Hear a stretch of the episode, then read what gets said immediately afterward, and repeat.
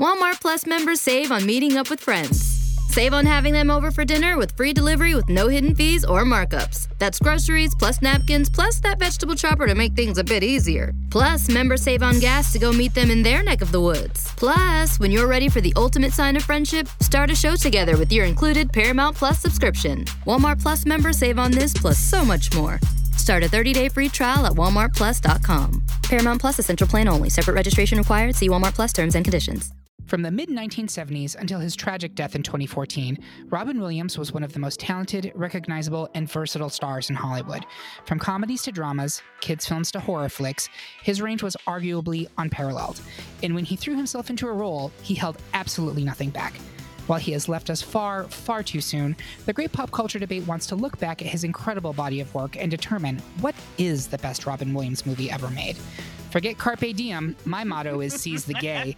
I'm your host, Eric Rezsnyak. Please welcome my panelists, our live podcaster society. She does a great impression of a hot dog. It's Andrea Guerrero. Eric, do you ever wish you could freeze frame a moment in your day, look at it, and say, This is not my life? You know, it's funny you say that because I've been secretly living as my imaginary children's geriatric nanny for years. So please do not tell Sally Field. That she will never forgive me. Uh, he's been the victim of numerous run by fruitings. It's Curtis Creekmore. Eric, I am a run by fruiting. Well, it must be jelly because jam don't shake. Oh, and no, honey. son of a bitch, she stole my line. It's Kate Racculia. How do you like them apples? Nobody in this town works without a retainer, you guys.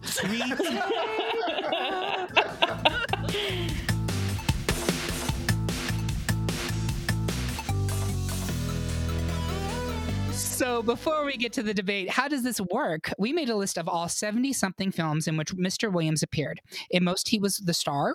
In some, he was an uncredited cameo. Note that we stuck strictly to film here, so you won't find Mr. Williams' TV work. More than 50 people took the poll. We tallied their votes, ranked the picks by popularity, and added them to a bracket. Now we argue about it and insult each other, all for your amusement. Want to play along at home? You can head to greatpopculturedebate.com and go to polls and brackets. There you'll find the downloadable listener brackets for this and every episode of our little show. Do your picks match up with ours? Do our picks make you want to sound a barbaric yawp?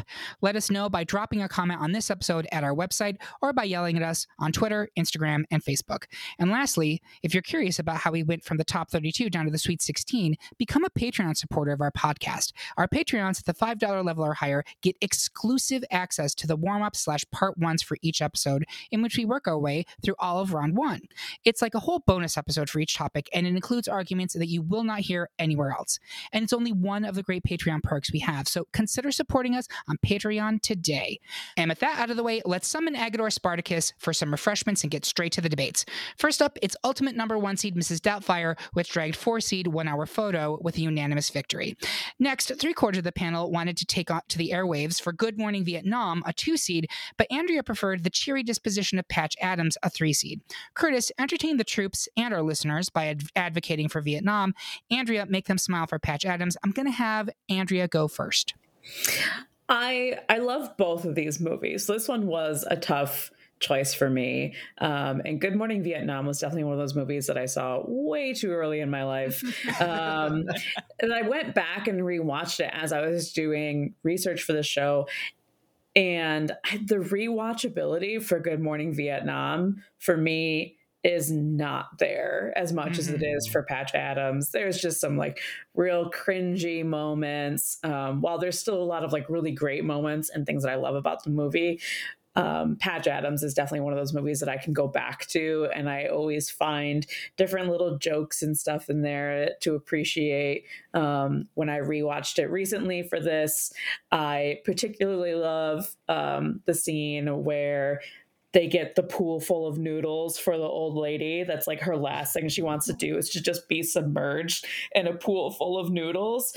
Um, and I love that scene because he asks her like, "What? What's your dream? Like, what's your fantasy?" And only like the honesty of an elderly dying woman saying I just want to be submerged in a pool full of noodles. Like the the vulnerability in that scene for me. I'm like, because we all want like weird shit like that, that weird experiences in our life. What I'm saying is, is I want to be submerged in a pool full of noodles. Um, we can Now you know. happen now you know. Yeah. Um, but yeah, I for me, I think it was it came down to rewatchability. Good Morning Vietnam. There's just uh, too much cringe in there for me. I think that's a very fair argument, honestly. Um, so I'm going to pass it over to Curtis to talk about Good Morning Vietnam before I share my thoughts. Go for it, Curtis. Audience, Eric loves to make me go both ways. So if you listen to our, our uh, warm up episode for this, I argued for Patch Adams in the first round. And now I've got to swing back around and stump for Vietnam. Even though Vietnam is considered a comedy when you look at anything on Google, like I did, I think by tackling war from like a, a comedic or almost dark comedy angle, it opened up Robin to explore dark comedy and drama in a film. This was 1987, it was a little bit earlier on. Robin was so charismatic and so approachable that even an extremely hot button issue like the war in Vietnam wasn't off limits. With, with it being created or when it came out in 1987, it was only 12 years after the fall of Saigon and the end of the Vietnam War. That's so, crazy. Yeah. I did not really put that together, Yeah. but that's Yeah. crazy. like that's daring. Who Yeah. else? Who else has the gravitas or like the ability to make something like this happen? Mhm. Th- that also makes it the third oldest movie on this list of 32 that we that made it to our final bracket. This Mhm. is the third oldest. Only Popeye and the the is it the world according to Garp? Yeah, Yeah. World According to Garp. Yep. Mhm. Yeah. Mhm. Um, those are the only two that are older than this film. It's also one of the highest rated movies in this bracket across IMDb and Rotten Tomatoes. And Robin was nominated for an Oscar Mhm. and won a Golden Globe for this performance. I don't think it's like I like Patch Adams, but I really don't think this is a contest. Kate, where are you on this one? I am with Good Morning Vietnam. Exceptional argument, Curtis. Thank you. You showed your work. It was good. A- And I'd say, like Andrea, I get what you're saying about it's it's not super rewatchable. It's it's a bit of a slog, and there are parts of it that are super cringe in a way that a lot of message movies from the late late 1980s are very Mhm. cringe. And Mhm. I've had Mhm. conversations with Curtis. I'm not going to go into details, but I think something about that generation of uh, creative types thought that merely talking about a subject was doing good as opposed to Mhm. actually like. Learning and listening about a subject. It's because think- they weren't willing to do. Correct. So Mhm. that's a whole other argument to unpack. Mhm. Here's what I think is remarkable about Good Morning Vietnam. And someone correct me if I'm wrong, but based on what I read in my research for this, most of that script for that movie from Robin Williams was fully improvised. He Hmm. just Mhm. came up with it. And that is a tour de force performance. Yep. Yeah. The movie itself has problems, and Andrea's totally right there Mhm. but as a Mhm. performance from Robin Williams, it is incredible. I don't think any other actor could do what he does in that movie. Um, and he shows not just the Robin Williams motor mouth comedy, Mhm. like lightning quick train of thought. He also shows real dramatic chops. And lest we forget, he was actually trained at Juilliard School. I think this is where he was just like, I know you all think that I'm the wacky guy in the rainbow suspenders who's like Yep. doing wee wee Mhm. but also like I'm a legitimate actor and I need you to Mhm. take me seriously. And I think after this movie they did, and he had a string of very successful dramatic roles. So Yep. um, I think that is three for Vietnam, one Mhm. for Patch Adams. Are you sticking with Patch, uh, Andrea? Sure. I mean, Good Morning Vietnam's going to move forward. And like I said, I do really love that movie. Don't get me wrong. I just wanted to give Patch Adams, you know, a little bit of a shout out for the movie that it was. Absolutely, and it is a very important role in his career. Ultimately, Truly. Um, next up, a slew of unanimous decisions as one seed Aladdin rubbed five seed Flubber the wrong way and bounced it right out of the competition. Two seed The Birdcage butched it up and took a bat to three seed Fern Gully the Last Rainforest. And one seed Hook didn't need to fight, didn't need to fly, didn't need to crow to automatically advance past four seed To Wong Foo. Thanks for everything, Julie Newmar. And yes, Robin Williams is in that movie for about five minutes. It was a cameo battle off. Uh, you should listen to round one to discuss our love of that movie. Eric, Sir, I need I have to interrupt you Yes. because number one, for those of you who listened to our first episode, Fern Gully was a unanimous unanimous decision over the aristocrats, so we didn't talk about it. Mm. And Mm. now the birdcage is a unanimous decision over Fern Gully. And I, my little 90s heart, refuses to not talk about this movie because it was so important to my development Mhm. as like an environmentally conscious conscious individual. Like this is they and that's why they did it. That's why they did it for the little kids. Yep. absolutely. Because they knew that older people didn't give a fuck at that point. They were like ah we've lost them what can we do to try to create a new generation of people who actually care about the environment? Mm-hmm. and he was so great as Batty, like that rap Mhm. that he does.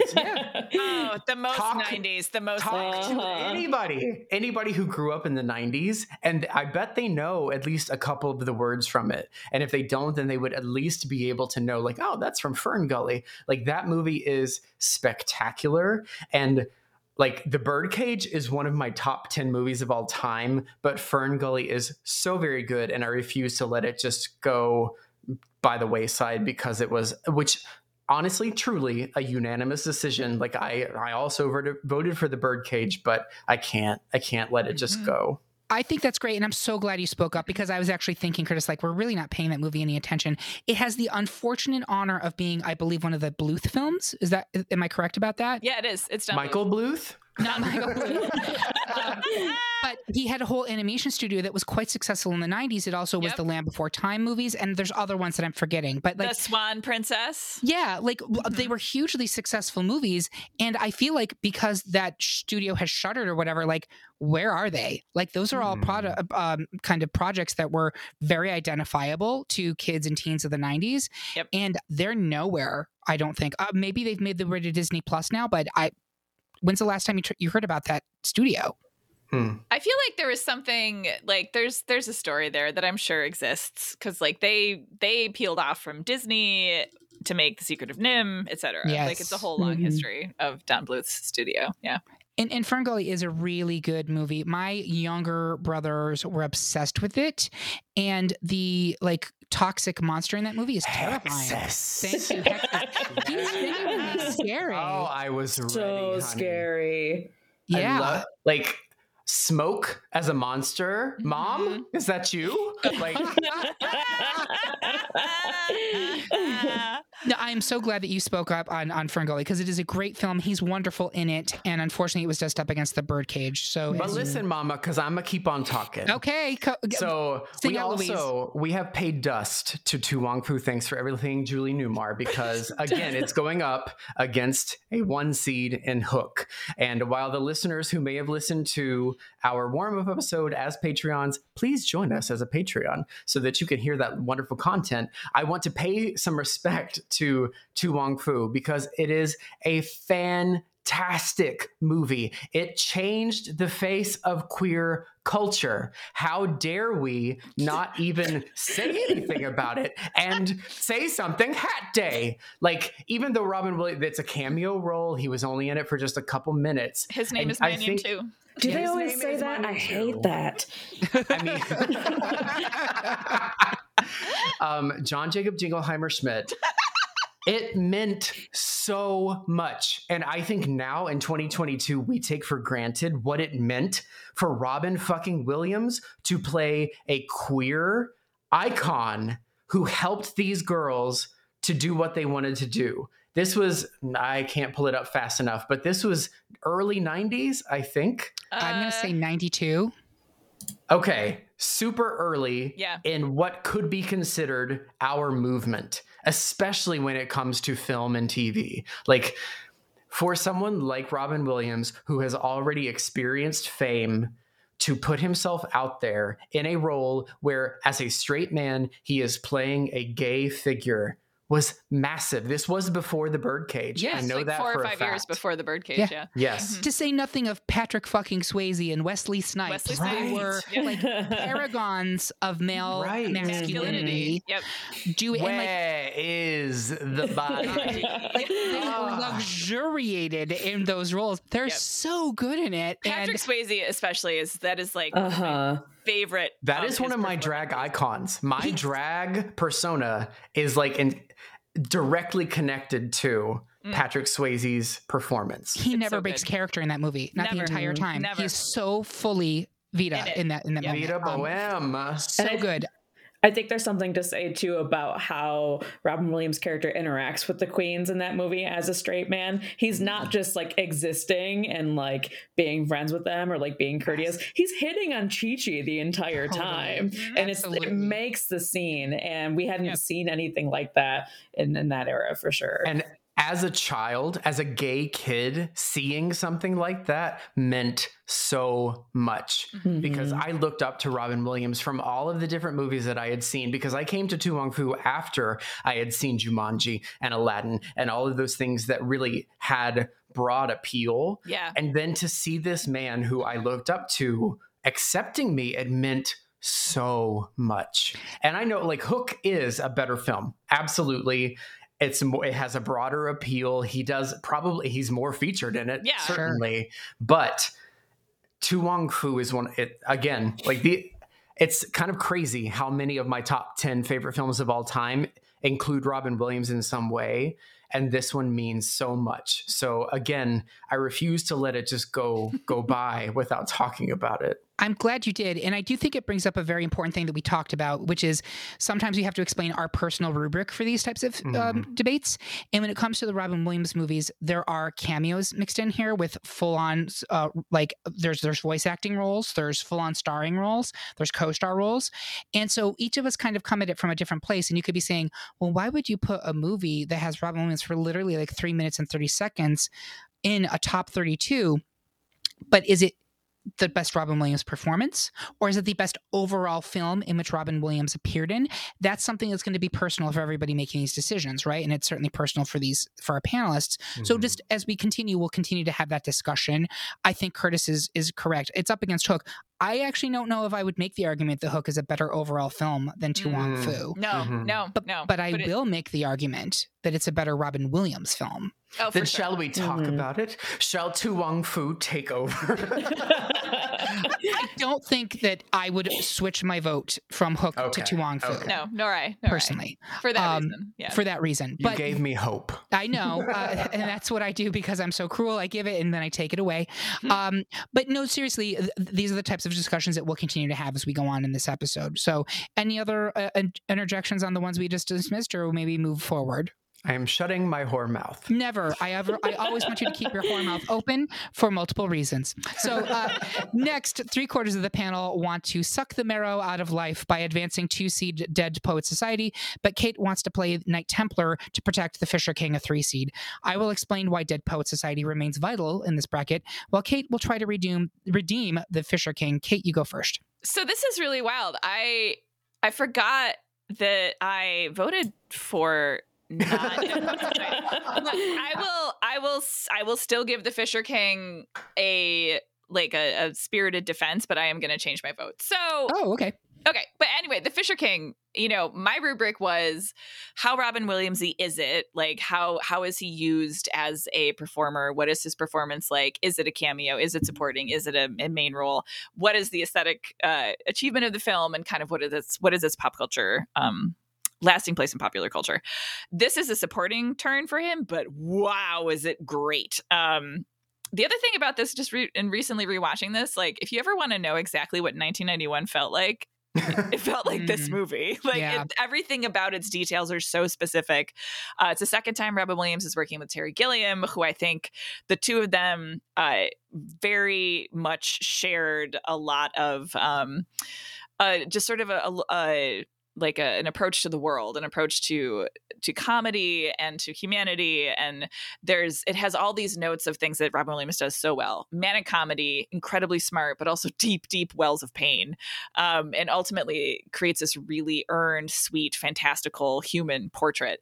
Um, but I do want to just read this like one line that was in the re- like uh, the Wikipedia article for The Fisher King, which you know it's a it's a modern Grail story set in 1991. Uh, Robin Williams plays a man who, through circumstances that are connected to Jeff Bridges' characters, is homeless and living in the basement of his apartment building. Mercedes Ruehl is also an incredible supporting performance in this. Mercedes Ruehl and, and Robin Williams are the reason to see this movie.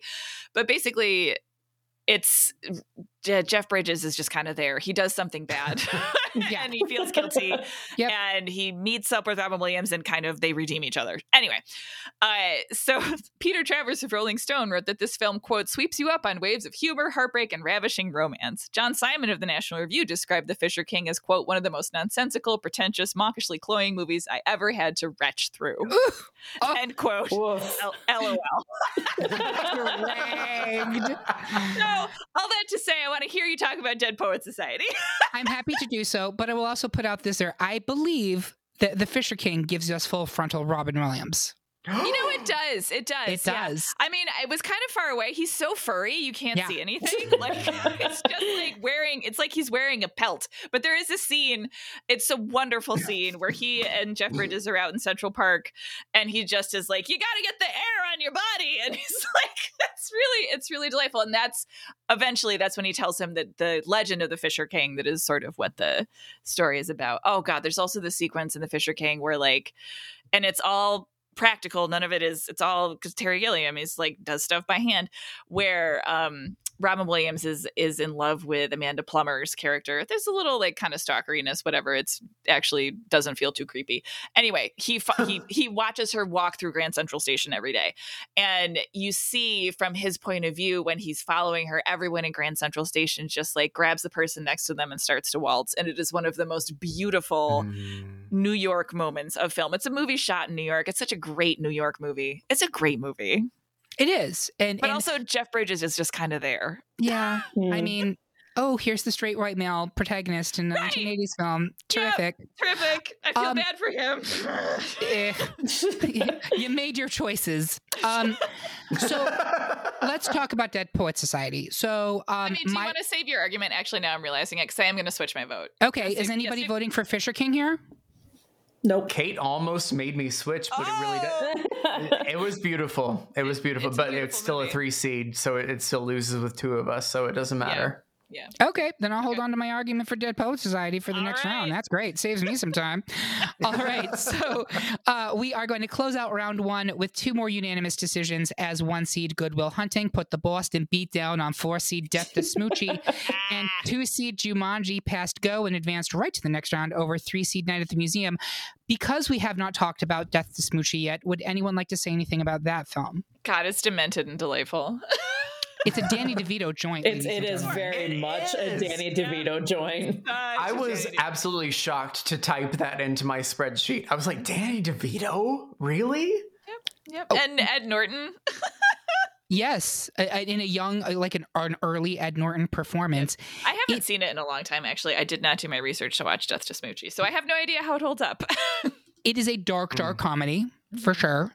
Um, but I know a lot of people love it, and I did want to give it its moment in the sun. Um, I think it's an audacious film. It's another one of those ones where it Mhm. was kind of leading up to that. I believe it precedes One Hour Photo and Insomnia, Yes. where it was like Robin Williams being like, "Now I'm going to play the bad guy." But Mhm. his bad guy in this movie is also very manic and kind of mustache twirly and, and pathetic, whereas the other ones are very much not. They're frankly just chilling. So, um, Death Smoochy is a very popular movie with with a lot of people. I mean, it was what a four seed, not bad, um, but it fell to Goodwill Hunting, which I absolutely think is the correct choice here. Mhm. So Uh, let me blow your mind for just a minute. Oh, Give it to all, me.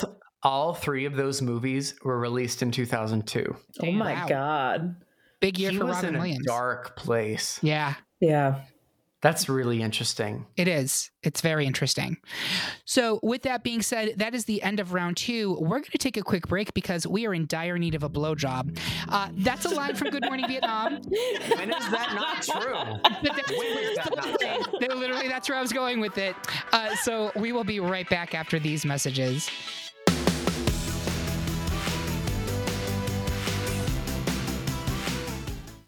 Chronic migraine is 15 or more headache days a month, each lasting four hours or more. Botox, onabotulinum toxin A, prevents headaches in adults with chronic migraine. It's not for adults with migraine with 14 or fewer headache days a month. It prevents, on average, 8 to 9 headache days a month versus 6 to 7 for placebo. Prescription Botox is injected by your doctor. Effects of Botox may spread hours to weeks after injection, causing serious symptoms. Alert your doctor right away, as difficulty swallowing, speaking, breathing, eye problems, or muscle weakness can be signs of a life threatening condition. Patients with these conditions before injection are at highest risk. Side effects may include allergic reactions, neck and injection site pain, fatigue, and headache. Allergic reactions can include rash, welts, asthma symptoms, and dizziness. Don't receive Botox if there's a skin infection. Tell your doctor your medical history, muscle or nerve conditions, including ALS, Lou Gehrig's disease, myasthenia gravis or Lambert-Eaton syndrome, and medications, including botulinum toxins, as these may increase the risk of serious side effects. Ask your doctor and visit BotoxChronicMigraine.com or call 1-800-44-BOTOX to learn more. And we're back for round three of our best Robin Williams film debate. I've never felt such tension. It's like riding a psychotic horse towards a burning stable.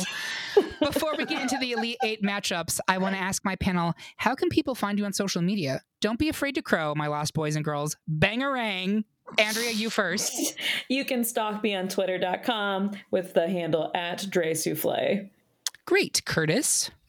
I feel so embarrassed every time you ask me this because on Twitter, on Instagram, on pretty much everything, it's at Curtitch. C U R T I T C H. I should really just change it. But for now, that's where you can find me.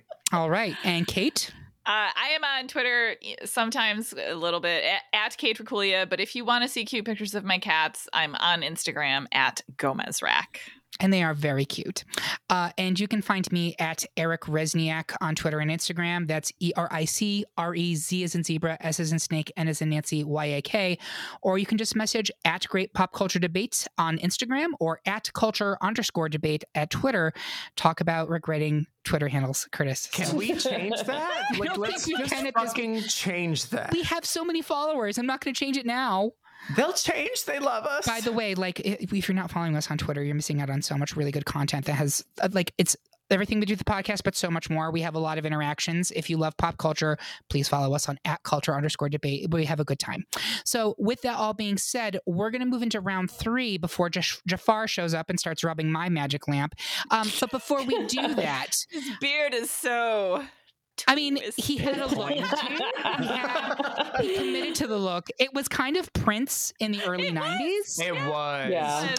Um, but look, it, Eric loves another villain. I know. Must shocking. be a day that ends in Y.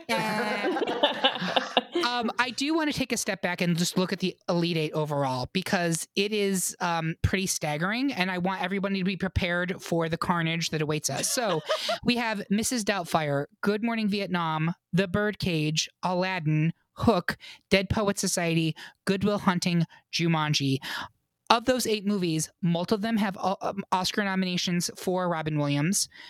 And I think all of them were commercially hugely successful. If it, it's successful to like mega successful, mm-hmm. this is really hard. like, and mm-hmm. I think do they all fall late '80s through mid '90s? I think they all fall. And Good, Goodwill Hunting is early 2000s. It's the latest one. Yeah. Yeah. Yep. Uh, I mean, what what a goddamn career. Yeah. Seriously. Exactly. So I feel like I if you were, oh, go ahead, Curtis. No, you go ahead. I have so many things to say. You go ahead. I, I, I feel like if you ask any random person like what their favorite Robin Williams movie is, it's going to be one of these eight. Agreed. If these are these are the Robin Williams movies that people think about. Yeah, Curtis, you were going to say something. I don't think anyone else could do what Robin Williams did in these eight movies. And we talked about it earlier. We were like, he was he was almost made for the role. It was almost like they wrote the movie thinking, I want to write something that Robin Williams could do. Mm-hmm. That's how spot on these things are.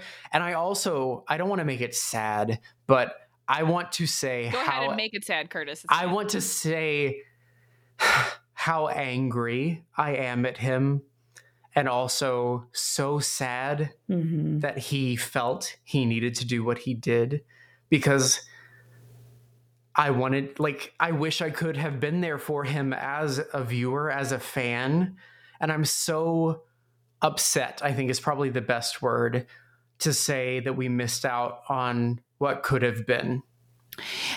I hear that, and I do want to say that doing the research for this, and I was reading more about what the, the circumstances surrounding his his death, um, and it was.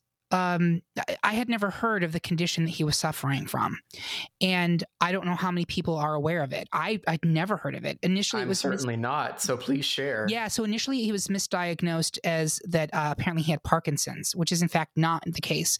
Instead, it was oh god, let me see if I can It was uh, Lewy body dementia. Thank you, Lewy body dementia, which is something, and and the pathologist apparently said uh, in a piece a few years after his death, like it was the most intense case of it they'd ever seen in a patient Wow. uh, after his death. Um, and this is a disease that causes people to have extreme paranoia, extreme anxiety, extreme depression. And um, he, apparently, he had been saying for a couple years, like, I need to reboot my brain. So this was someone who was really Hmm. suffering. And I don't think mm, the medical establishment understood what was going on to help him. Mhm. And so it's to me like this is a genuine tragedy what happened Yeah. and if there's any good that can come out of this and that is you know even saying that statement seems pat and gross and i hate saying that but i am hoping that more people who have people in their lives who see these types of symptoms look up the lewy body syndromes to see what the symptoms are and maybe talk to someone to get help because uh, clearly he had people around him who loved him and were trying to help him but it, I'd never heard of it. I don't know how many people have. And so it's it No. is truly a a tragic situation. So I'm not I'm not I'm not mad at him in any way. I think he felt like he had no other option. I'm no longer angry now. I'm just very no, you're just sad. I Yeah. know. I'm just sad. I know. I when I went back to watch stuff in preparing for this, I haven't watched a ton of movies since he passed because I was like, oh, that's going to be really hard. Yeah. Um, and I was watching clips. We'll get to it. Talk to it about when we talk about Dead Poet Society. I was just watching clips today and just like crying and like. Dead Poet Society always makes me cry. Like, but yeah, no, it's just what a career, what a life, what gifts he gave us. And that's the point of this particular episode of the podcast, I think. And and I don't know if we've even made this point yet, but we've never done an episode where we're looking at one actor's work, body of work. Mm. Yeah. We've not Have done we that. never? We've Oh. never done it. So this Robin is the first Ah. one. And you may be asking why Robin Williams. And I think Robin Williams spoke to multiple generations across multiple decades in Mhm. multiple different kinds of films. Yep. He was a He genre- changed comedy. He did. He changed it. Truly. He had a tremendous impact. and just like such a breadth of like these eight movies are not the same movie No. right like they're Yeah. wildly Yep. different you know Yeah. so it's really but there is there is something about them that is the the heart of him right Yeah. like um and that's it's really it makes for an interesting i just want to go watch all these movies now anyway we should And- talk about them Any performer, any Yeah. performer would be jealous of the Mhm. body of work that he has. Mhm. You Yep. you stack him up against the supposed like the top actors of his generation, the Daniel Day Lewis's and stuff. Mhm. Daniel Day Lewis does not have a resume that is anywhere close to as varied as this Mhm. one, and that's not to take anything away from him or or, or Sean Penn or anyone else, but like in terms of the breadth of his body of work. Unparalleled. The, again, I, I made this comparison early on. Jim Carrey's the only one that comes close, and I think Jim Carrey took a lot out of the Robin Williams playbook. yes That, Yep. Mhm. Yes. That's my Yep. argument Yep. which is no, no way a slight to either of those actors, but um, I'm just trying to make the point he really had an incredible career, and I'm glad that we're taking the, the moment to speak on it almost a decade after his passing, because I don't ever want that to be forgotten. So No. that that's where I'm coming from. This is my favorite episode, I think, that we've done so far Uh. because it's given me a chance to remember Yeah. and be nostalgic about so much of what mm-hmm. especially my youth but just what this man has done mm-hmm. and how important it's been and because it's not a competition No. it's one Yeah. man's work One man's work. and we are we, we're talking about what made him so special and what made these movies so special and i, I love it It Agreed. feels like it just feels like a really good and big celebration Yeah. of all of his work. And that's And I- really what it's intended to be. You were going to say something, Andrea? I'm sorry. Oh, I was just, like, I just think that that's how he would want us to view everything. It's just as a big celebration. I agree. I love it. So, with that being said, let's all slap at each other. Um, and that will infuriate our listeners. So, uh, first up in the Elite Eight, it's a Williams in wigs and old lady prosthetics versus Williams as a radio shock jock. Mrs. Doubtfire versus Good Morning Vietnam. I'm going to go around the horn and ask for votes. Uh, I'm going to start with you, Andrea. Who are you coming down with here? Um, matchmaker, matchmaker, make me a match. Uh, Mrs. Doubtfire. Okay, uh, Curtis. Help is on the way dear And Kate. no contest no no contest Doubtfire for Oh, me as I hold this cold meat, I'm reminded of Winston. I think that is a straight flush for Mrs. Doubtfire. Uh, next up, it's Fosse, Fosse, Fosse, Twyla, Twyla. and the Birdcage up against Street Rats, Scoundrels, and Genies in Aladdin. This one's a little bit tougher. I'm going to go reverse order. Eight. uh, me, the birdcage. Okay. Uh, I'm going to go now to Curtis, the birdcage and I'm going to go to Andrea. I'm gonna go with Aladdin. Mm, talk to me about that. We are not unanimous. I want to hear it. I uh, th- this is uh, a, Disney movie that really cements my childhood, um, and I think especially for like a lot of '90s kids, that is where we fell in love with Robin Williams. Um, was his voice acting as a genie and it again like we talked about earlier there's no one else that could do this role will smith can't do it. Uh, he proved that. Andrea, Andrea, keep talking. Keep talking. You might sway me because keep talking. and it's just really uh it- when i think of robin williams as a cartoon character it it uh it turns into the genie. Like that it's truly just him drawn as a cartoon character. Um and I, I- the birdcage is great uh, i really love that movie i think all of us do but as far as cementing his fame and his acting and his place in pop culture, Aladdin does that for me over the birdcage. You So- have you have swayed me, That's Andrea. a strong argument. because I mean, The Birdcage is also one of my favorite movies of all time, Curtis. Um, and Fosse, Fosse, Fosse is great, but part of what is exceptional about Robin Williams' performance in that is that he is the straight man. Like he is, he is Mhm. pretty subdued, Exactly. all things considered. And it's Yes. an excellent performance. He's an excellent, Yes. excellent, excellent. but like best Robin Williams, like the genie is an indelible creation that no other human being Mhm. like could have done that and it's such a coming where it does in the you know kind of golden silver whatever the age of disney cartoons that was like that was just a bolt out of the big blue genie Mhm. like i'm yeah i And- i'm moving to aladdin yeah And honestly, his range in Aladdin goes from comedy to this sort of like somber celebratory ending when he's like released from the lamp. Mhm. Um, we really see him change up from being this like crazy big character to being really human and really Mhm. vulnerable. Um, and that's really impressive for a Disney movie, for one, and for to do that as a cartoon character just through Yeah. voice acting. yeah and also just like one of the best ways to capture robin williams like you can is Mhm. as an animated figure, right? Like all of the stuff that he does vocally, made literally in this incredibly evocative, playful, creative, um, animated character. Like, yeah. Mm. so this so is allow me Oh, okay. allow me one final chance yes, Okay. go for it, because Curtis. Yeah. Eric, not that you don't matter, but you don't matter because if the two of them are voting for Aladdin, then Aladdin moves forward because it's the It's one the seat one here. seat, Right. yeah. So allow me Yeah. one final chance. Of course. You said that Robin plays the straight man here, Yep. and he does. Mhm. He plays the straight gay character, Yeah. which is unheard of in Mhm. this moment Mhm. because to be gay, you have to be flamboyant Yes. and loud. Curtis, and bright and feathers and dance. And he does it in that specific scene where he's teaching the two Michael of them Kidd, how Michael Kidd. Michael Kidd, Madonna, Madonna, but you keep it all inside. Keep it on. He is perfection.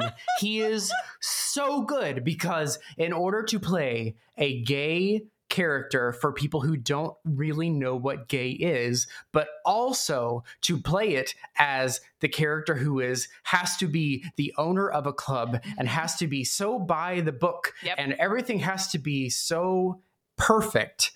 He is amazing. He encapsulates what I like. Oh my God, it's just so perfect. You're going up against literal drag queens and you still have to be gay. Mhm. How do you do that? Mhm. And I'm not like Aladdin is one of my favorite Disney movies of all time. I can't even like begin to say how important the genie is and how Mhm. like but the birdcage is spectacular as a movie. It is amazing. And his performance brings it to a different level because it isn't just glitz and glam and camp. Yep. He is the person on the ground holding the balloons. Someone has to bring it to the earth, and he does. And for someone as wild and crazy as he is as an actor, he is able to do that. First of all, let me say these are all really good arguments, and I'm very Uh. pleased all, for all of you. This is exactly what we're here to do on this podcast. But I'm going to make an argument. I was initially going Birdcage all the way. It may have been in my final two. I don't remember.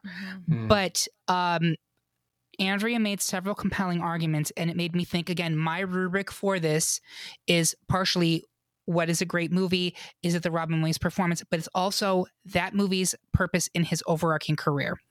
Um, Robin Mhm. Williams did so much voice work that I think to have a Final Four without any of his voice work represented is not really an Mm. accurate reflection of Robin Williams' cinematic career. Secondly, he was the first big celebrity Yes. to make an impact as a voice actor in a Yep. Disney film, and Yep. now it's de rigueur. Like Yep. every Disney film Mhm. is cast s- yep. top to bottom with Hollywood A-listers. It's a great point. Great Aladdin was the first one that happened in. Like, name anyone in Beauty and the Beast and, and Little Mermaid and say nothing of like the golden age of Disney. Jerry Orbach. I'm just kidding. and Angela Lansbury. Angela fucking Mm. Lansbury. But you see what I'm saying? Like in terms of Yes. A-list Hollywood, Hollywood Yeah. actors, this broke the mold. Mhm. And um, I think he changed kind of uh, an arc. And I'm sure voice actors are like, yeah, thank you very much, Robin Williams, for fucking my life. But um, I think it is an actually pivotal role for not just his career, but the industry yeah. because it did kind of reinvigorate uh, prior to Aladdin. I mean, he was still, you know, hot. He was making movies, he was doing great, but Mhm. Aladdin kind of knocked him up into a whole other echelon where he now became the you know blockbuster head of a movie and i don't think that was happening prior to aladdin no, no. so as much as i love the birdcage and i think it is an important i think curtis you and i might be bringing to it a little bit more than say non-gay people were because you're correct as a gay person in the 90s this was a bfd to see a major hollywood actor playing gay Yep. I will also counter that by saying in 2020, we are now having the argument that non gay actors who are Mhm. playing gay characters are being looked at and saying, why are you taking that role away from actual gay actors? This is happening even now. Like, th- Mhm. there's actual debates about this. So, it's a little bit of a double edged sword on that front, I think. I Um, disagree. I'm going to have to call you on Yeah, that go for it. because while in 1990, who was willing to come out of the closet? Who was willing Absolutely. to say who they truly were Absolutely. without knowing that it would tank their career? Sure. And now you have Robin Williams, one of the ar- arguably Biggest biggest stars. stars, Mhm. Being willing to play a gay person knowing that he wasn't. That meant so much more. And it means so much to me Mhm. that he was willing to put this massive career on the line to play a gay person in a gay movie Mhm. based on La Cage aux Folles. But like, But to counter that, Curtis, he had already done that years earlier in To Wong Foo. Yes, and that's where my argument loses a little bit of steam. Yes. But it is also, I mean, it's such a it's such a lived in, humane, complete performance. Sure. Mhm. And yeah, I mean, they're both great movies. Nobody great movies. nobody loses. Nobody Nope. loses here. And that's the thing. In, in Yep. terms of the overarching his career looking at a final four and i i personally i'm just going to share this like i'm kind of at a point where i'm like i don't want to hear any more fucking disney movies in the great pop culture debate finalists like if you listen to our 80s soundtrack episode i staunchly make the argument why the little mermaid should not be included in there but i do think in this particular case if we're looking at like the the major beats in robin williams film careers Yeah. I'm putting it Aladdin over uh, Birdcage, and I was not doing that when I walked into this debate. So, Kate, which one did you end up with? I'm on Aladdin. So that's three for Aladdin, one for Birdcage. I'm sorry, Curtis, but you did a good argument. yeah. I think it's two and two, unless I'm wrong. Uh, oh no, no, you you switched. I You were switched. the other boat. Yeah, I will. I will go down on this ship. that's My fine. captain. I My wanna cat. put That's that movie is two is two down. Just wait for it. Um, Uh, uh, all right. So, with that being said, next it's the boy who grew up in Hook versus the teacher who inspired generations in Dead Poet Society. I'm going to mix things up by starting with Curtis. I don't care. That's very hook energy, actually. It is. Honestly, like these are two of my uh, of the final eight. These are the the two at the bottom. Mhm. I don't care. So convince me. I was, Okay. Okay, I was going to say this means that it's all up in the air. Okay. Okay. Andrea. I I'm gonna go with Dead Poet Society because my hot take of this episode is I don't like Hook very much. Well, Hmm. it's actually not that hot of a take, Andrea, because when Hook a- was it's- released, Not a good movie. it was reviled. it was a punching bag in Hollywood. I mean, it was commercially successful. I saw it in the theaters, not Same, with Kate. same, yeah. same. Not, I, not I say I say hot take because I do know that that is a nostalgia movie for sure. Like that is one that holds a good place in a lot of people's hearts, and I respect that. Um, I just don't think I saw it at the right time Yes, in my life. yes. I saw it Mm. a month ago uh, for the first time, Yeah, not work. and it didn't Not work. work. No. Yeah. When you were like, "Oh, I'm on the Robin Williams podcast. Yeah. I should start watching." Let me watch all of these movies. Uh, no, it's not going to work for you then, because I think you needed to literally see it when you were between the ages of eight and fourteen Yes, that uh, is when it came correct. out. I think that's the Mhm. exact age you needed to see it. Um, and I, I think it has great performances in it. He's wonderful in it. Mhm. Uh, Dustin Hoffman's amazing in that movie. Maggie Smith, who's apparently been playing a like 90 year old since the 1990s. Seriously. Um, we will not discuss Julia Roberts and that crime of a wig. Um, but it like it is a movie that has been embraced by Gen Xers now. I think uh, as Mhm. as something that they love. But I don't think it's a hot take to say The Hook is a bad movie. Kate, you were gonna say something? Dead Poets. I'm fully Dead Poets. But like Hook, I remember going to see it. I remember going to see it. I was 11, however old I was when this movie came out. Um, the production design is so cluttered and so amazing. Hmm. And like it's just it's very extra. It's very like Mhm. Sontag camp, right? Like it's Hmm. there are things about it that are so mawkish and sentimental, but like I really loved them when I was 11. Yeah. Um, and and like oh my god, like all the boys living in the trees with all the skateboards and like it's just cool AF when you're 11. But It's- Dead Poet Society is by far a better movie. Like for some people it's Newsies, for some people it's School Ties. I was Dead Poets girl like knocks over street forever this is a school movie it's a teacher movie it's a poetry movie it's a sad tears about hot boys movie like and and also like he's just he's this is another kind of like restrained like Mhm. lots of lots of Mhm. life in him but Mhm. very restrained like you this is the goodwill hunting performance the germ of it is this right Yes. like, Mhm. Mhm. so i i think for that reason i'm dead poets First of all, literally from Goodwill Hunting, Kate just stole my line. Literally my argument for dead poets, but that's fine. Um, I will just say this on, on Hook. Um, he's really great. The idea of Hook is such a good idea. such a It good is idea Mhm. taking Yeah. a fairy tale and like but what happens if it was real Yes. and exploring it before like once upon a time and there have been countless other things that have done this since then and maybe there were before i don't know but um it's really successful in concept execution is not quite there and that's crazy because it's spielberg and typically he's really good with the execution Yeah. um this one though i think you're right when you say it's cluttered and mawkish it is all of those things yes. Yeah. um there are some great performances in it but um it is not overall a great movie Mm-hmm. and i think at, at- at this point dead poet society should advance so uh curtis were you convinced or does it matter Doesn't matter. Doesn't Uh, so I was looking at the numbers.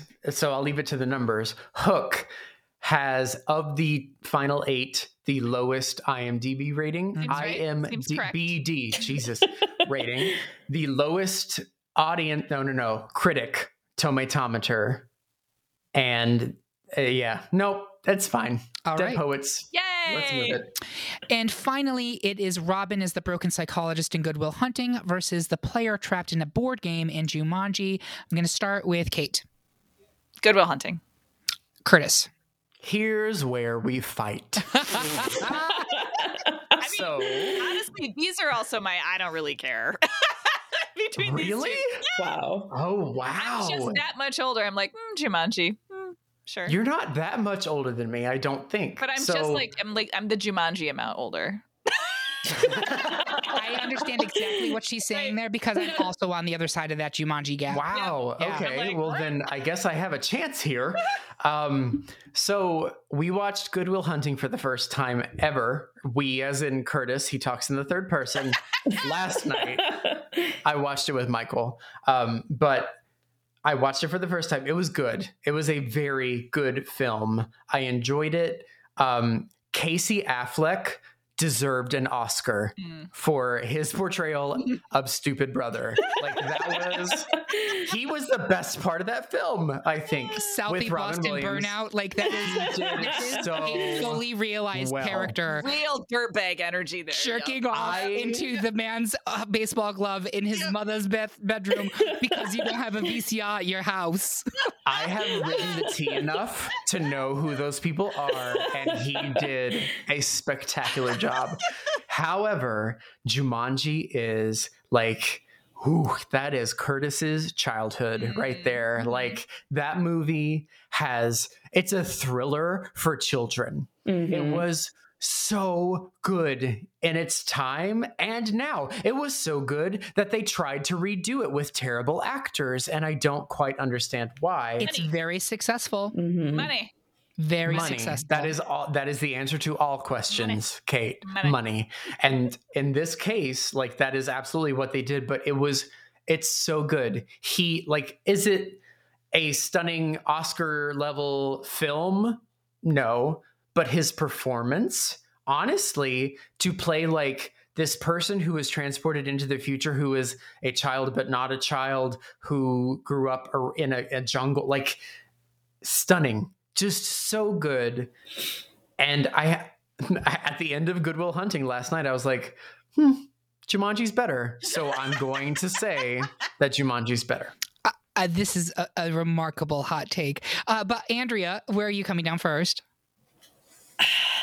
this is going to be a battle of the 90s kids versus the 80s kids because I agree with everything that. Curtis just said. Jumanji, I feel, is the superior movie because I also watched Goodwill Hunting for the first time a few weeks ago and had the same feeling about the ending. I was like, yeah. Um, and also, like, what a terrible therapist. Like, this Oh is God, not. so many times. I I was like, this is happen. not. You can't do that. No, I was. I would be more fucked up after going to a therapist like that. Um, but I, uh, Jumanji, I also think was the blueprint for Night at the Museum. And Mhm. I that like Jumanji walked so that movie could I guess also Yep. walk because I don't really like Yep. that movie. Um, but um, what uh, like you said, Curtis, this is my childhood right here. I had the board game that you could actually buy. Mhm. Um, I remember like just running that VHS into the ground with how many times we watched that movie. It was just so exciting and fun. And I think for us as 90s kids, we were so inundated with all of these colorful, bright, happy go lucky Disney movies that were just Mhm. coming out one after the other. And then Jumanji was really just something different. Um, and obviously, you know, we, we talk about how good his acting is just across the board. But I felt like in Jumanji, he loved that script. Mhm. I really think that he just truly loved playing the character in that movie more than he has than I've seen anywhere else other than maybe Aladdin and Mrs. Doubtfire, but definitely over Goodwill Hunting for sure. It's a stampede. So I hear your arguments, and I am taking nothing away from Jumanji as a movie. I think it's fun. Um, it's interesting that you all think that uh, you're like it was a different type of movie for us because we were used to these happy-go-lucky kids movies, and I think Kate and I are just like, Have you were that's you adorable. Like Harvey your horse dies in the first 15 minutes in the swamp of sadness. and and you can yell at him to like not let the sadness overtake him, but he's like, no, I'd rather die. exactly. He's like, y'all. So like w- the 80s kids understand Yes, danger and needed. pathos in our movies at a cellular level. And I'm desperate to do a best 80s kids movie uh, debate because, like, I want children of the 90s and forward to really understand this is why we're fucked up because everything in the 80s was terrifying, right? Like everything. But that is neither here nor there. I hear what you're saying, and you can make the argument like, this is my childhood, I wanted to advance. But this is ultimately a best Robin Williams film discussion. And if we are talking about these two movies, one of these movies won Robin Williams his only Oscar, Yep. and one Mhm. of them didn't. Yep. And he deserved that Oscar because yes, he may have played a therapist who was not a very good therapist from a like ethics perspective, but um, he's terrible. wonderful in this role. Kate mentioned, and we'll get to this when we talk about uh, Dead Poets in the final four round, but like this was the character almost that he played in Dead Poets, but like 30 years in the future when his life has gone completely to shit and he's a broken man Yes, and has really no reason to keep trying. Mhm. and he actually gets a reason. Like there's an arc to this character in this film that i feel is very real and he is so good in this. It is um nothing mawkish. I didn't find No. him mawkish about this in a moment and it could have very easily been those things uh, I thought that his dynamics with Stellan Skarsgård, with Damon, were really strong in this, and I just think it is a really well acted role. I have problems with Goodwill Hunting as a movie. I'm not going to say it's a perfect film, but as a Robin Williams film and as a showcase of his talent, I think it is his best acting role of his whole career, Mhm. in my Mhm. opinion. Um, did he win supporting? It was supporting It was actor, right? It was supporting. Yeah. Yeah. Which is crazy because he was nominated for lead actor for Dead Poets, and he should have been nominated for supporting because he's in that Mhm. movie less than he's in um, Mhm. Good. Yeah, uh, Goodwill Hunting, yeah. Um, he is truly supporting in Dead Poets. Truly That makes no supporting. sense. It doesn't make any sense, but they do this sometimes. It's it's crazy. Like um, what's her face won for Shakespeare in Love, and I think she was on screen. Dench. Judi Dench, and she was on screen for uh, I think a total of eight minutes, Yeah. and she won the Best Actress award. Um, so with that being said, Curtis and Andrea, are you sticking with Jumanji here? Yes. Yes, because it doesn't matter. And Kate and I are sticking with Good Will Hunting, which I believe is Yes. a one seed, correct, yes. Kate? That's why it doesn't yes. matter. So I appreciate you sticking to your guns. And I again, I'm not- celebrate your passion. I feel like Absolutely. Robin Williams would also celebrate your passion just so much. But I think much. Robin So Williams would also be like, I hear what you're saying, kids, and I love how much you love Jumanji, but you need to move forward Goodwill Hunting. That's my fucking legacy. Like his legacy is not Jumanji. His legacy is Goodwill Hunting. So that gives us a uh, final four of Mrs. Doubtfire Mm. versus Aladdin and Dead Poet Society versus Goodwill Hunting. Oh, I I- love it. Always take a step back here and look at our, our final four. Are these all um, one seeds? no. What is a two seed? Dead Poet Dead Poet Society. Interesting. Uh, But it's very interesting that it's broken out comedy versus drama. yes. Yeah. Mhm. I love that journey for us. So let's get into it. Mrs. Doubtfire versus Aladdin. Around the horn. Andrea, you start. Oh, why'd you make me start? Um, Because your name starts with an A. stupid, stupid rule. Um, Mrs. Doubtfire. Curtis. no contest. Kate. Mrs. Doubtfire. Kate. So in Harvard Square, I don't know if it's there anymore. I think someone probably painted over it. There's a small little Loews movie theater on Church Street. And for a long time, there was a little mural painted on the outside, kind of next to the entrance, that was like a separate entrance eh, to go into the theater. And there were like famous characters inside the movie theater. Like, I'm pretty sure like Bogey was sitting at the counter, and, and I feel like E.T. was in there somewhere, and like really iconic film stars. And then, kind of in the middle distance, was Mrs. Doubtfire dancing with a vacuum. and I remember, you know, when I first got to Boston circa 2003, I was like, really, Mrs. Doubtfire? She's in there? She's up in there with all of them? And you know what? She's fucking up in there with all of them. Mrs. Doubtfire. she is part of the constellation now. She's Yes. part of the stars. Yep. Uh, I'm also going to make it a clean sweep for Mrs. Doubtfire. Everything said about Aladdin is true, but Mhm. again, if you're talking about roles that people will automatically associate with Robin Williams, Mrs. Doubtfire is one of them. It's Can I- indelible. Can I just say something about Aladdin real quick? You just sure to can. give it one last shout out. I think we were talking earlier about how just cross generational Robin Williams is. I think, in my personal opinion, uh, that Aladdin is that bridge between some of like our parents and Hmm. us. It was one of the first movies that I think could really touch several different generations. You know, uh, our our parents um, definitely experienced Robin Williams in a different way than I think we did, um, and that his role as Genie was probably one of the first roles where we could all sort of experience him together. Agree completely, and it is why I think that that movie is so important in his career. Um, but I think I honestly, between the two roles, I still give it to Doubtfire here. For sure. Um, yep. I, I just wanted to give that little shout out to the Genie. Love it, and I think it's completely true. Uh, finally, we have Dead Poet Society versus Goodwill Hunting. I'm going to start with Kate, Uh, Goodwill Hunting. and now I'm going to go to Curtis Goodwill Hunting. and Andrea. Dead Poet Society. Hmm. So we haven't really talked about dead poets that much, so let's have that discussion. Um, let me go to my notes, which we didn't talk about in round two. Yes, go for it. So I have to say, in terms of a personal preference of these two films, I prefer Good Will Hunting to Dead Poet Society. Interesting. In terms prefer of Dead Poets, okay, but I voted in anyway. terms I'm sorry. of, talk- no, you're good. talk You're good because I think what I'm about to go to, ahead. what you're about to talk about. In terms of cultural cachet, I think Dead Poet Society has more cachet, and I think Mhm. specifically it was foundational to teens, particularly teen girls, which I think is interesting. We'll get to that in a second in the 80s and 90s. I think if you were between the ages of mm, 10 and 17, anywhere between mid 80s to mid 90s, you were all about Dead Poet Society because it was. I'm going to use the term cute boys in quotation marks because personally, they did nothing for me. Josh Charles, maybe. Josh Charles, maybe. Josh Charles, Josh Charles forever. The rest of them, meh. Jesus. Um, The desperation. but a lot of girls were total swooning over this dorm full of twinks. And um, Dorm full of twinks. That's a great term. that, that's what it is. Um, but I think also it spoke to creatives. It spoke Yes. to people who were just like, I see this system that I am forced into and I do not want it.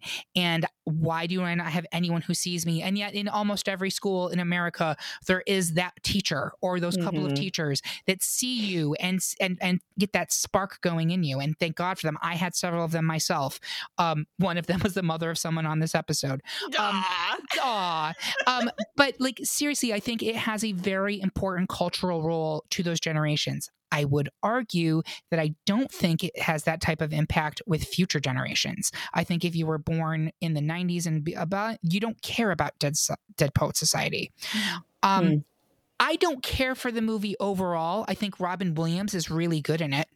Um, I think it's his first really understated role. And again, he could have really ratcheted it up and gone for the, the chew that scenery, and he didn't.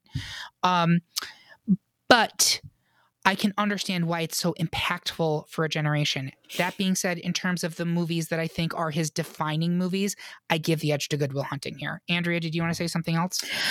Yeah, I, you definitely convinced me with that one. Um, I, I do think Dead Poet Society is the better movie overall, and that's definitely where my head was.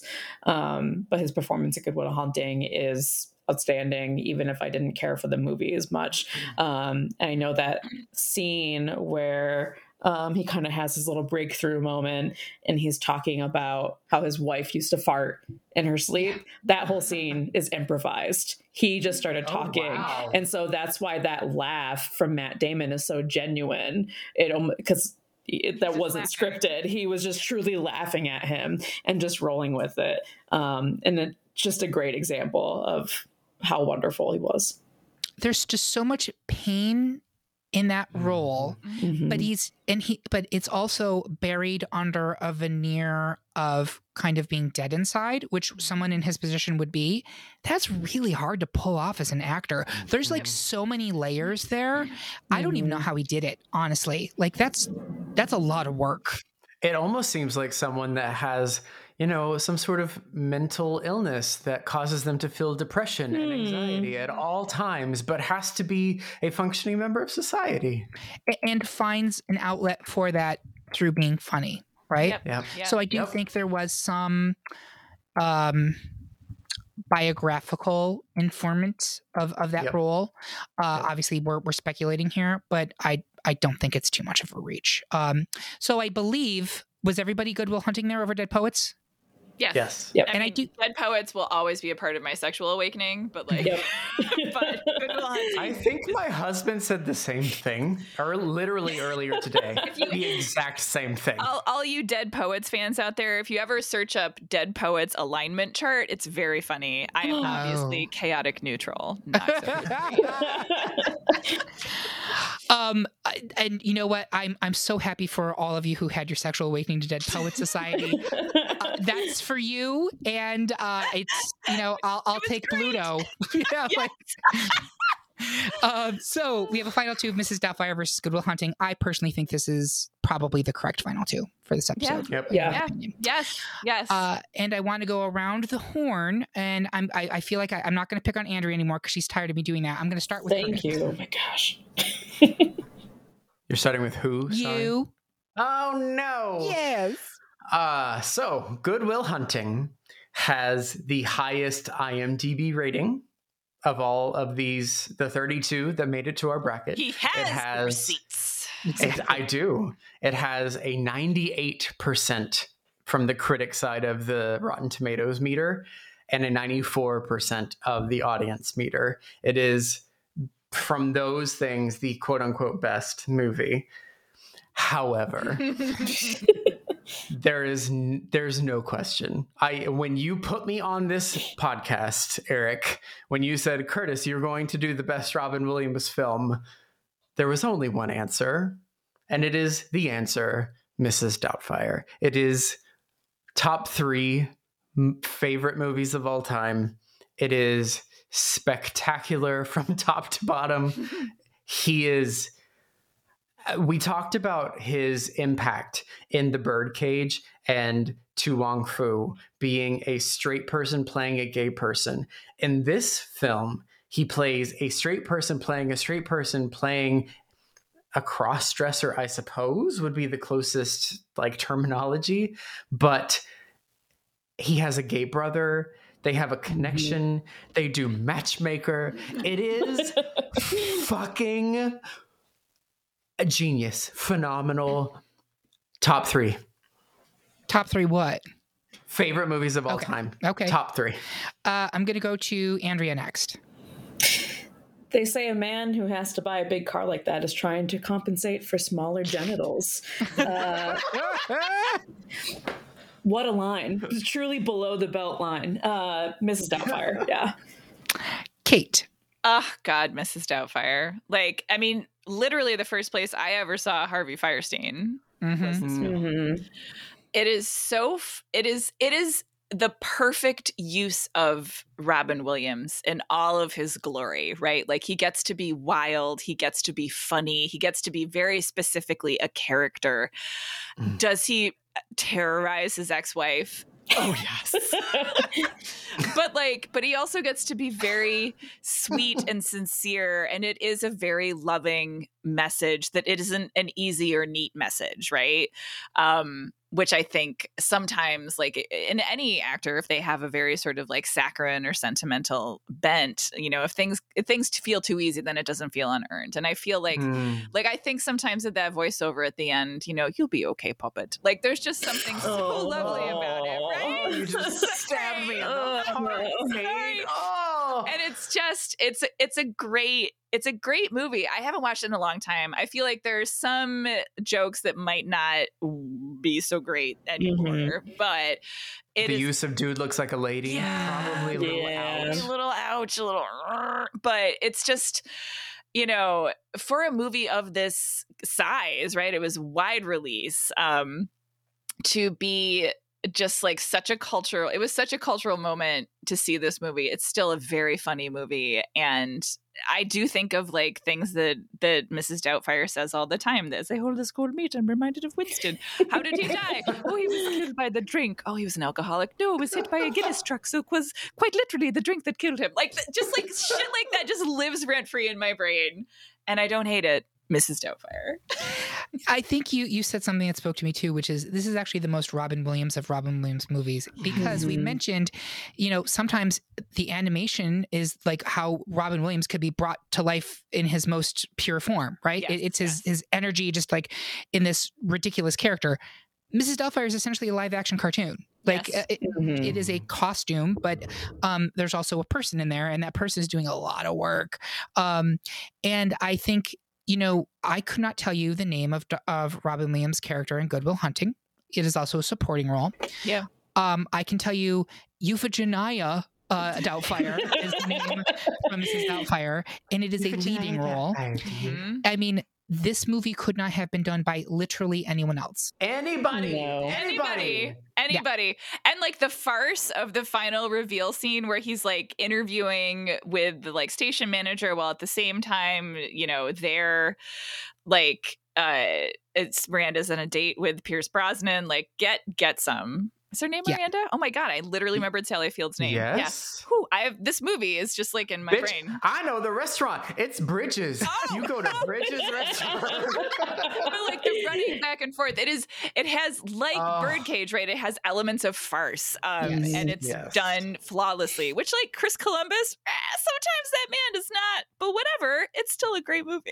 it's a great movie. And I he did one of the Harry Potters. He did two, the first two. Two of the Harry Potters. What were you going to say, uh, Andrea? Oh, I was saying my sister and I still will quote the Raptor rap from Mrs. Doubtfire. Yes, yes. Coming back as always. it's a dinosaurus line. and we talked about we talked about Sally Field briefly, and while this is a Robin Williams episode. Uh, she does a great job in that yeah, movie, and the, the, whole time, the whole time, the whole time, the whole time. Nobody does better reactions than Sally Field. Go watch Soapdish. It's one of my all-time favorite movies. And every line in that movie, her reaction, like she just squeezes every ounce of comedy out of it. She's very gifted. She doesn't get enough credit either. That's no, a good episode. No. Best Sally. Field. Like what a career, oh. man! Holy the shit. position has been filled it's but, also it's it's a deeply playful movie too. Yes. And I feel mm-hmm. like Robin Williams at his joyous best is just play, right? Yeah. Mm-hmm. And it's still going, right? Like the, the musical is opening on Broadway shortly. And I know a lot of us are like, oh, good, another Hollywood movie turned into a musical. Mm-hmm. But you know what? I fucking see it, Mrs. Doubtfire musical. I bet yep. you that's going to be a goddamn hoot. So yep, I'll be there. Yeah, it is still very much a relevant movie in a way that I'm not sure Good Will Hunting is. Mm-hmm. No snaps or like no shade towards Good Will Hunting, but yep. like I think it is the best Robin Williams film. And that is unanimous for us, by the way. So there you have it.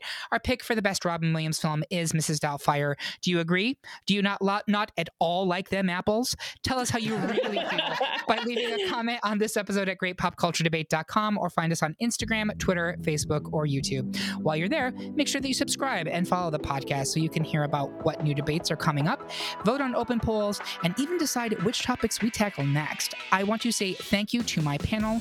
You are always in the mood to help your dude. And I just want to say thank you for listening. If you loved what you heard, please consider supporting us on Patreon, where you can get even more exclusive content and get episodes a whole day early.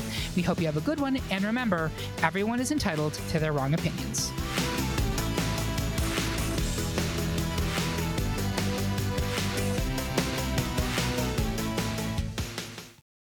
With the Lucky Land slots, you can get lucky just about anywhere. This is your captain speaking. Uh, we've got clear runway and the weather's fine, but we're just going to circle up here a while and uh, get lucky. No, no, nothing like that. It's just these cash prizes add up quick. So I suggest you sit back, keep your tray table upright, and start getting lucky. Play for free at LuckyLandSlots.com. Are you feeling lucky? No purchase necessary. Void where prohibited by law. 18 plus terms and conditions apply. See website for details.